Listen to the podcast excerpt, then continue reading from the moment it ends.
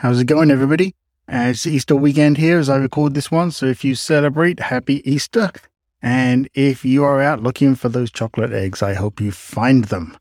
Okay, so this one I'm calling the Generation Game. Kind of a little bit of fun with the title there, really, but it's got a it's kind of a serious point behind it. I want to share some thoughts here.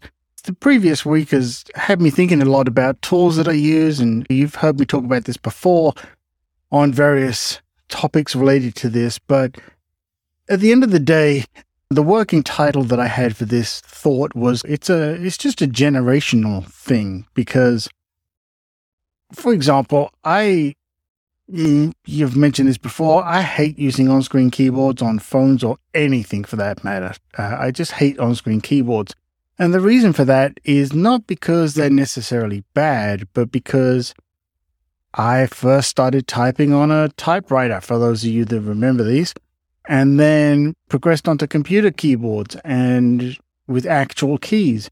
And I learned to do touch typing. And the problem with that is that if you go to use an on screen keyboard, because it's not tactile in any way, you don't get that feedback. So, by extension, have to look at the keyboard on the screen for the most part whereas I'm just used to typing by not looking at the keys. In fact, if anything, when I look at the keyboard, it slows me down a bit. Uh, my my fingers, the muscle memory, just like I say, know how to type, and that's what they do. So I don't like on-screen keyboards. Simple as that, really. But it got me to thinking about other things as well, and how these are really none of them are right or wrong. They're just generational problems that that we encounter, and we each have to go our own way and whatever we think is best. I always think back to those classic things when the car was invented and, and people were like, no need to use a car. I don't see the point. I got a horse and I'm happy with that. Or I walk on foot and everything else. And here we are today, the car, whether we, you know, like it or not, and whether it's good with the planet or not, it's ubiquitous, right? It's everywhere. And it's just something we accept because we've grown up through generations where it's acceptable. Same thing.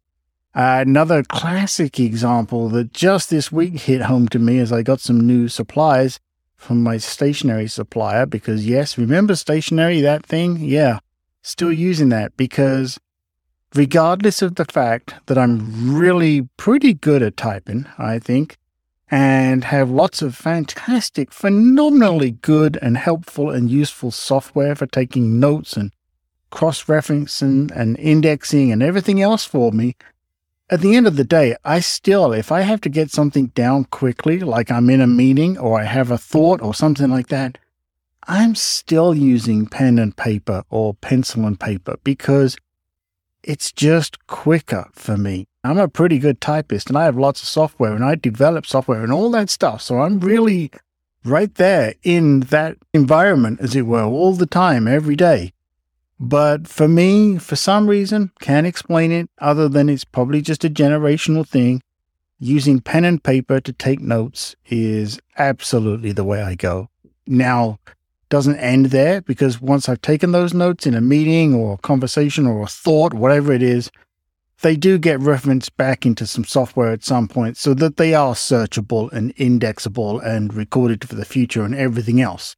Now, I say that but I do have a, a stack. I'm looking at it right now, a stack of old notebooks and everything else, and I keep those as archives. Partly because it's just fun to look at them and have them there, but also because, like everything, I love to see people with these old journals and everything else, and I just think it's kind of cool. But my notes do go back in software, but they start with this manual process. And moving on, my cameras. I still love to use my cameras. And as I've spoken about on this podcast before, I switched from my Canons, the cameras that I used for, gosh, as long as I can remember taking photographs at this point. But I switched to Fuji because it offered me manual controls again right there on the camera in the digital world. It gave me the best of both for what I need because I grew up and I trained and I learned by manually setting using controls.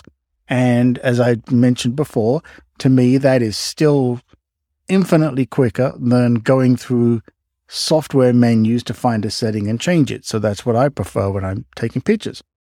But I get that a lot of folks look at these and they go, why are you doing these things these way? They take longer. And what's wrong with you? Why do you do it like that? And it's like, well, it's just a generational thing, I think.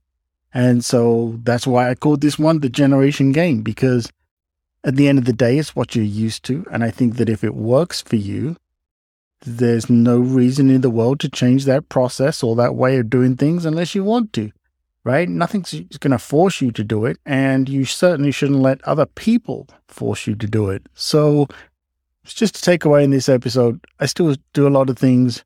Some folks would say the harder way, the manual way, but they work for me and they're quicker for me.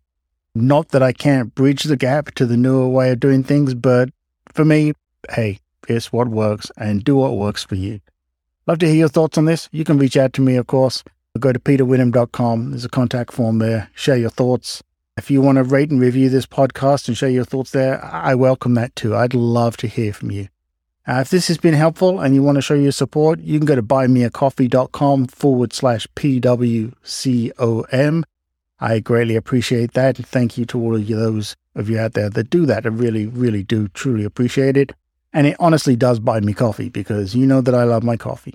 With that, have a great week and I will speak to you next time. Bye bye.